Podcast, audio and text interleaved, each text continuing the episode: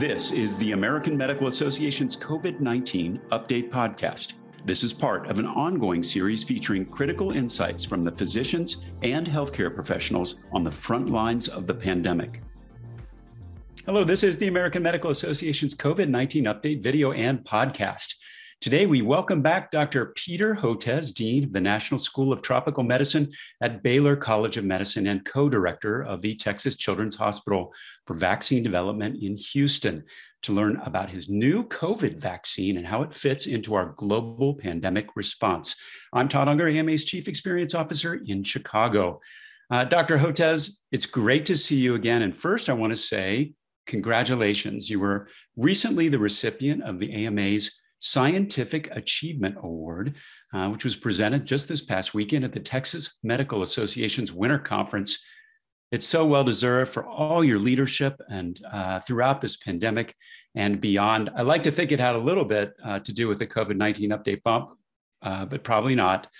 Um, I'm sure it did, Todd. You know, I, I was, uh, you know, thrilled to receive it, and it's. I really feel very fortunate to be honored by the American Medical Association. You know, the AMA has stepped up big time during this COVID 19 pandemic, and you've been great about giving me a voice uh, during this time. So it has special meaning to be honored by the AMA for our work in COVID 19 vaccines and, and science communication as well. Well, it's an honor to have talked with you so many times over the past couple of years. And speaking of scientific achievement and vaccines, um, today, we're going to talk about uh, your latest achievement. The COVID vaccine that you've been developing uh, for years was recently authorized for use in India, and it's getting a lot of attention and even becoming uh, being called a game changer in the pandemic. Let's talk about the gap that this vaccine fills and what authorization has meant for India. Well, you know, Todd, we need uh, vaccines for global health. You know, we have 9 billion people in the low and, I'm sorry, 3 billion people that need 9 billion doses, 6 to 9 billion doses in the low and middle income countries of Africa, Asia, and Latin America. And the question is, where do those doses come from if we do not have sufficient amount of mRNA or adenovirus vectored vaccines?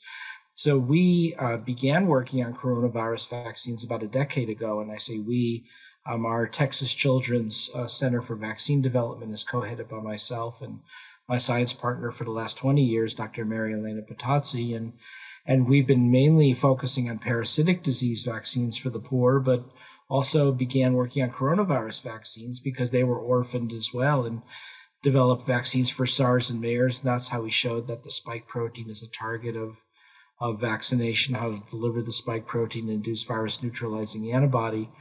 And then when the COVID 19 sequence came along in January, about two years ago, in January of 2020, we realized that we could pivot to a COVID 19 vaccine and developed it. Um, and you know used our experience over the over the previous decade to hit the ground running and it was a vaccine that looks in many respects as good as any of the others but the difference is it's a technology that's been around several decades because it's a similar yeast fermentation fermentation technology to make a vegan vaccine. There's no human cells or animal cells or animal protein um, that's used to make the recombinant hepatitis B vaccine. So, and people have been giving it to their kids, the hepatitis B vaccine for decades. And the great thing about that is it's that technology is in place locally and, and, and by vaccine producers in Bangladesh and, and Vietnam and Thailand and you know, you name it, uh, China and India and Indonesia and Brazil. So if you really want to make a vaccine for global health, COVID-19, that's the technology to use. And, and now we've made it, we've licensed it and helping the co-development to four vaccine producers, uh, Biological E in India, Bio Farma in Indonesia, Incepta in Bangladesh, and Immunity Bio, which is working to build capacity in South Africa and Botswana. BioE, which is one of the, India's big vaccine producers, is the furthest along. They've got 250 million doses already made with plans to make 140 million doses a month until they get to a billion. And um, and they could go on from there. And, and it was just released for emergency use authorization at the end of last year in December 28th, uh, 2021. So we're hitting the ground running now. Uh, so to start vaccinating India now in discussions with WHO, the World Health Organization for emergency use listing, and then Indonesia and the others will follow. So pretty exciting to help make a difference in filling this global equity gap. That is exciting. And, you know, I was always uh, so interested when you first mentioned this story a few segments uh, before how long you've been working on this uh, you know, to, it was such a great answer to folks who were saying like this was kind of an, you know, an overnight development. It's not. It's you know decades in the making. My, my question for you is, given the kind of running start that you had with this and established uh, kind of technology, so to speak, why why didn't it kind of catch on in the U.S. Uh, first? Yeah, it's a good question. We often ask ourselves is that because we really were cut out of the whole Operation Warp Speed program. They were really not very interested. They well, one, we're not a pharma company, so I think they didn't have, they didn't, you know, understand our role and and how we could help in vaccine development. And second, they wanted, you know, they were so focused on speed and innovation, you know, that use a brand new technology like mRNA without the understanding that even though take make protein takes a little longer than mRNA, we make it up at the back end because we can hit the ground running accelerating a vaccine for the world, whereas it's going to take years to learn how to scale mRNA. So I think that was a, a, failing of Operation Warp Speed. And we're paying the price for it because Delta arose out of an unvaccinated population in India at the beginning of 2021. Omicron out of an unvaccinated population out of Southern Africa at the end of last year. So Mother Nature's not being coy. She's telling us what she's going to do. She's going to, as long as we fail to vaccinate the global South, meaning the low and middle income countries of the world, she's going to continue to throw terrible variants of concerns at us until we finally figure out how to vaccinate the world. And hopefully now ours can come in on that front. Dr. Hotez, what, what do you know about effectiveness, effectiveness in terms of variants like Delta and Omicron? Well, in terms of virus neutralizing antibody, it's giving uh, you know really high levels, and it's holding up really well versus Delta and and Beta. And we're just now looking at the Omicron data, and I think it's going to hold up against that as well. And so that's one of the advantages. Not only is it no limit to the amount you could scale, simple refrigeration in terms of how you store it, so no freezer chain requirement in fact, there's a lot of history and experience with it. One of the best safety profiles of any of the COVID vaccines because it's similar to the hepatitis B vaccine and how it's made, so similar safety profile, and holding up really well against the variants. You know, if you go down the checklist, it really checks all the boxes for what you want out of a global health vaccine. And we think we could do this for two dollars, around two dollars a dose, so the least expensive of all of them. So we're quite excited to, that it can have that kind of uh, impact on on on, dis- on diseases of the poor. And that that is huge impact. And as you you said before, until we make progress in these uh, under vaccinated areas, I think I read in an article uh, about you this morning that you know we're over 60% fully vaccinated here in the U.S., uh, but under 10% in a lot of these areas. So there's really a long way to go to basically safeguard which, you know, what could be another set of variants, so to speak. Well, as I've been saying to my colleagues, including the World Health Organization, you know, there's another variant of concern brewing across the world's low and middle income countries as we're right now. And and we've got about six months to really scale up vaccinations for the world to forestall that or prevent it from happening. And that has to be all hands on deck for that you know, the Biden administration announced that they're donating 400 million doses today, which is okay. But, but you know, we're, we're about to match that, um, so, you know, from our Texas Children's Center for Vaccine Development. So there seems to be this lack of awareness of the scale required. You know, when you're talking about a billion people in Africa, a billion in Latin America and the Caribbean, a billion in the smaller low income uh, Southeast Asian countries, 3 billion people, two time multiply that times two or three, six to nine billion doses. That's where we have to get to. And um, so, you know, 100 million there, 100 million there's not enough. You need vaccines like ours that you can actually produce at the level of the billions. Yeah, it's kind of like, you know, hey, there is this other option out there now um, that has all these advantages that you're pointing out. Uh, so hopefully that will get the traction that you're looking for. I mean, we're all hoping at some point to move, at least at this point, out of the uh, post into the post Omicron world. Um, I'm curious, you know, as you're thinking about it, you know what this world looks like. Um, you know, we see so much in terms of moving from pandemic to endemic. A lot of information out there. You know, if you're successful in what you're doing right now, do we have a chance of getting there? I think so. I think Omicron is clearly starting to go down now in New York and Washington, and hopefully it'll continue in that same uh, steep deceleration as it as just as it went up. It'll come down as quickly, and we'll see if that happens globally. And then we've got a few month window period where um, we start going back to cafes and restaurants and and movies. But you know the his, history and experience tells us that we should expect another big variant of concern in the summer across Texas and the southern states, unless we actually can preempt it by vaccinating all the world's low and middle income countries. And that's got to be where the big push should should focus on. For those that are actually watching this video, you can see the look of dread on my face when I think about uh, that for the summer. Uh, but so important, as you're pointing out, uh, to head these off. We've got to be on the vaccination uh, front. I'm curious.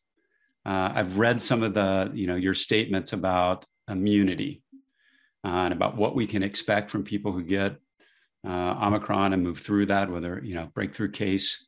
Um, you know, what do we what do we know about uh, where we're heading on that front. What can we expect for people that have had Omicron in terms of herd immunity or future immunity? You read stuff like super immunity, which I was hoping to have, but uh, what, what, what is the truth there?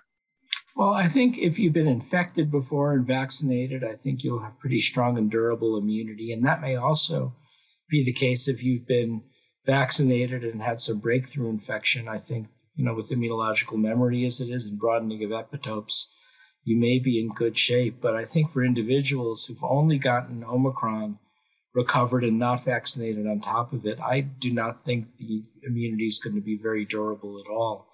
You know, it could resemble one of the upper respiratory coronavirus infections, um, which does, which has only very short-term immunity.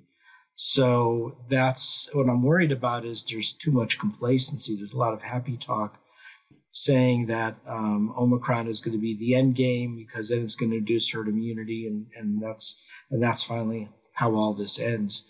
Uh, I don't see it that way. I don't think the uh, protection afforded by Omicron infection is going to be all that durable, and we're going to be vulnerable yet again. Now, again, not consensus in the scientific community, but I think that's where it's going to go. Mm-hmm.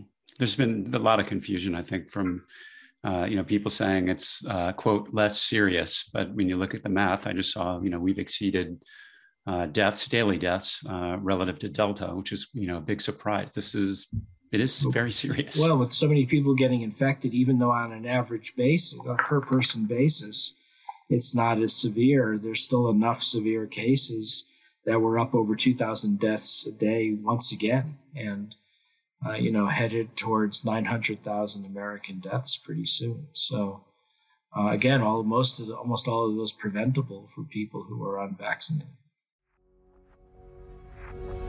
Medicine doesn't stand still, and at the AMA, neither do we. AMA members are physicians like you who are shaping the future of medicine. Become a member today and join the movement. Visit ama-assn.org slash moving medicine.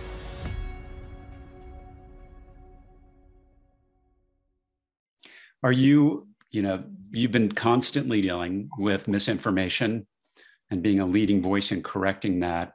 You know, do you are you still facing that kind of tsunami of misinformation out there?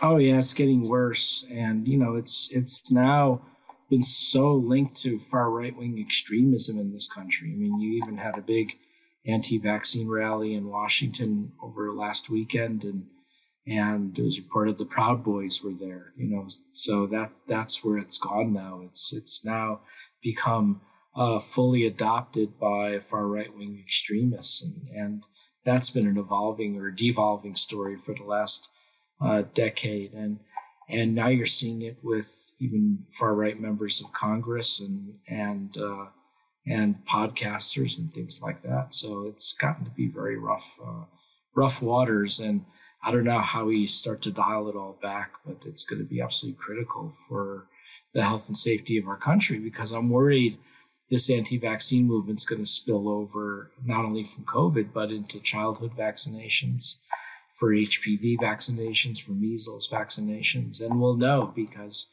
with you know with measles, breakthrough measles is pretty quick to show up if you've got a decline in vaccinations. That's a good bellwether. So we'll know that soon enough. Because historically, when we've had measles epidemics in this country, it was late winter, early spring. So I'm kind of holding my breath for March and April to see what, what that's like. Well, last question. We've talked a lot about the uh, the global uh, front here. Let's uh, turn to kind of the local issue. Any advice uh, you can give to physicians to help play a bigger role in helping us get out of this pandemic once and for all? Well, I think, you know, providing sound vaccine advice. And, you know, right now, unfortunately, the Centers for Disease Control is still calling two doses full vaccination. And it's not. I mean, we need to get everybody triply immunized if we're going to weather new variants because the double vaccination is not doing well versus Omicron in terms of only 57% protection versus hospitalization, 38% protection against ER visits if you get COVID.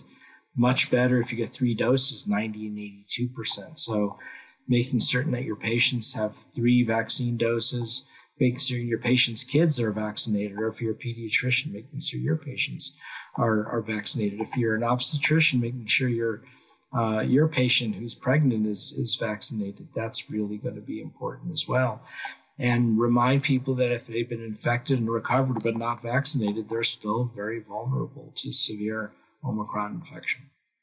Absolutely. Dr. Hotez, thank you so much for being here with us today. And again, congratulations on your award. That's it for today's COVID 19 update. We'll be back with another segment soon. For updated resources on COVID 19, visit ama-assn.org slash COVID 19. Thanks for joining us and please take care. Subscribe to other great AMA podcasts available wherever you listen to yours, or visit ama-assn.org slash podcasts. Thank you for listening.